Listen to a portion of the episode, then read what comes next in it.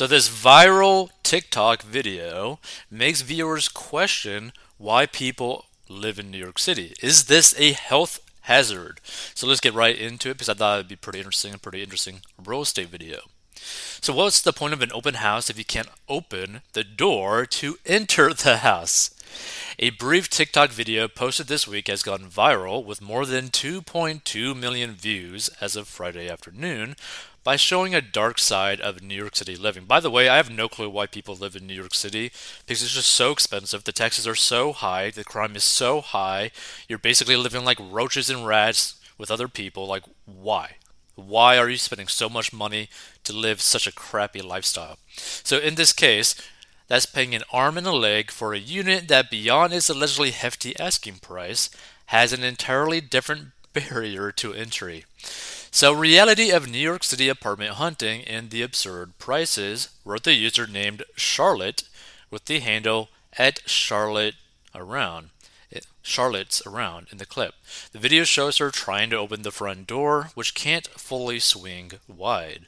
And about 45 de- degrees into the door opening, it hits the handle of a stove, seemingly standing mere inches away, and the impact makes it shake.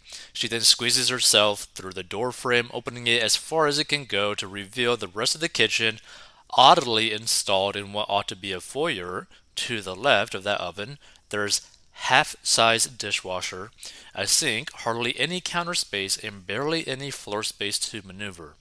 Imagine paying $4,000 per month to get whacked with the door anytime you use the stove and someone comes home, she added.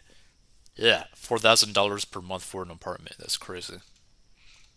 And you can't even open the door. So Charlotte, who later says she was on tour of this unit, did not respond to a request for comment.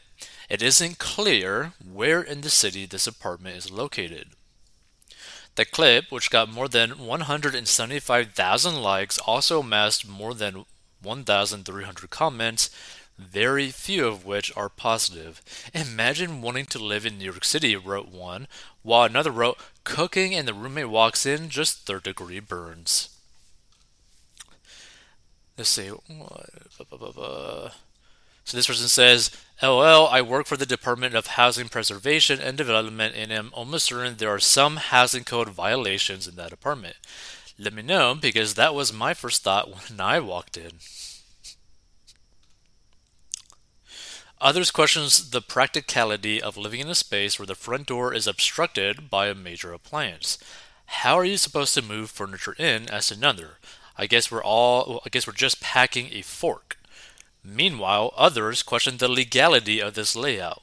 One user who identified as an employee of the city's Department of Housing Prevention and Development said they were almost certain there are some housing code violations in that apartment. Bum, bum, bum, bum. So the video shows that is what it's like to try to turn around in the narrow kitchen and to head to the rest of the unit, which appears to be a tiny studio. Isn't this like a health hazard? She said, adding in the comments. I wish I included what the agent said it's definitely inconvenient. Also, inconvenient is the general state of the city's rental market.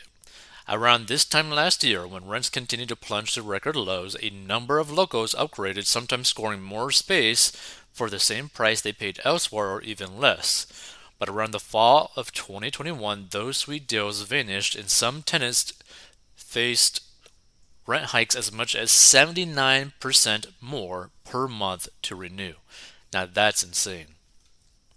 And more recently, New Yorkers looking to rent a new home at a time when many local officials have reopened, at least partially, have faced bidding wars to secure leases, which have only driven prices higher, and available units have also drawn large crowds for open houses, and that comes at a time when rental housing inventory has fallen quite low.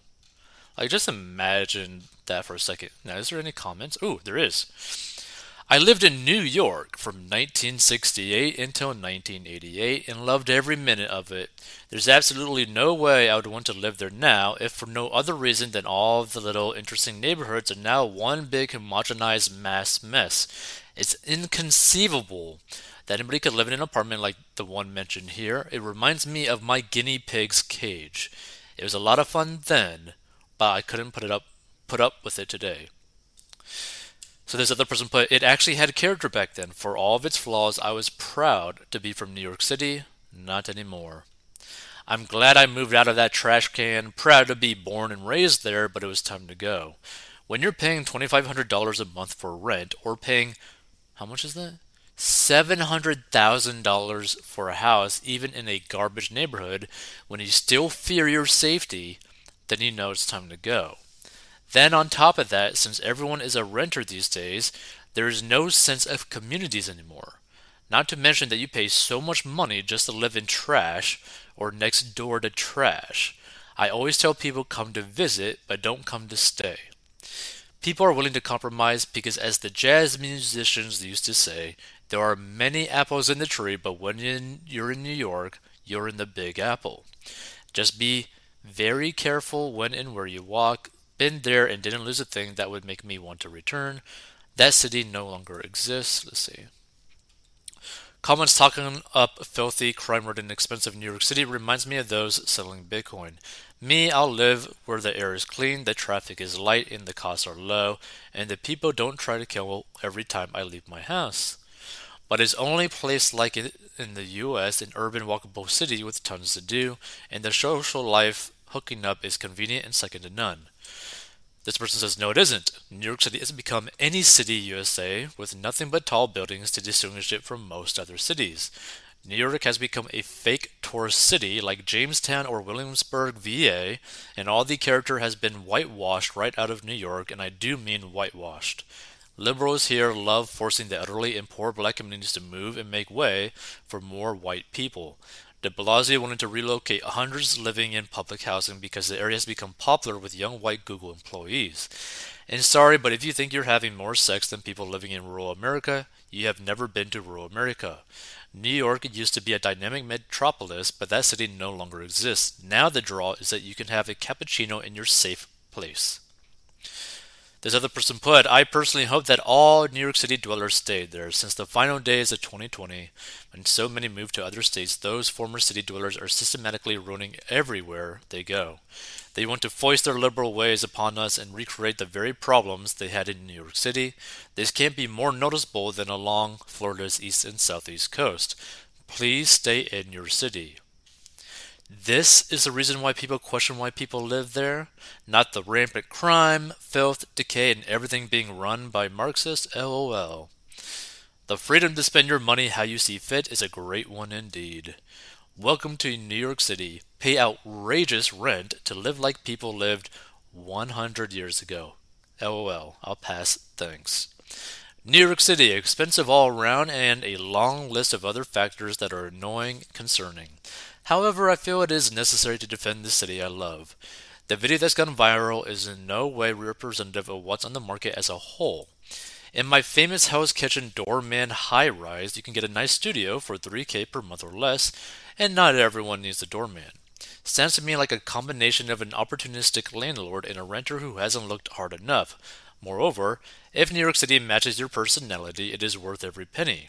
Subjective? Sure but I have lived here for 18 years in a 400 square foot studio, 14 years with two different girlfriends, and space has never been an issue. Because thankfully we liked each other and made sensible space saving decisions along the way.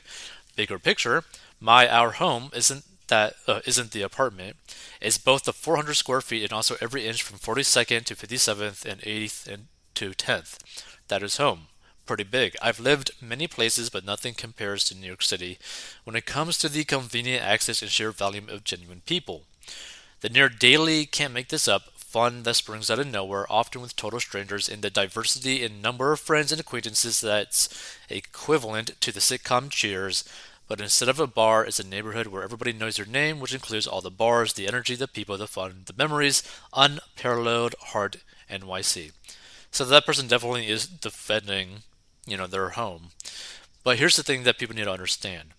Regardless of where you choose to live, regardless of how much it costs you to live in a certain area within the state, within the country, and all that kind of stuff, or even in the world, it's all about your personal preference, right? Like, if you're someone that doesn't really care for like that much space in a living situation, but you want easy access in terms of like walking around to like different stores, shopping, nightclubs, all that kind of stuff, yeah, sure, New York City might be a viable option to you. And you're probably going to be okay with there being a lot more chances of you getting robbed or potentially worse in those types of areas. Because if you want easy access to all these different things, then you're going to have easy access in terms of crime as well. So it's all about personal perspective and personal preference, right? Like what you may like may not be what another person might like or what be, what they may or may not be willing to put up with. So it's just something to really think about. So feel free to give your thoughts on this. I thought this was pretty interesting. Personally, I can't justify spending 4K per month on a small apartment, regardless of where it is. That's my personal preference. I'm a person that would rather live in the country, somewhat small house, or maybe even a bigger house, but with a lot of land, compared to like in a city with high rises or with high crime and basically no space. Like I don't like feeling like I'm part of a rat pack, basically. So feel free to give your thoughts. If you want to learn how to get a debt, go to 40bucks.com.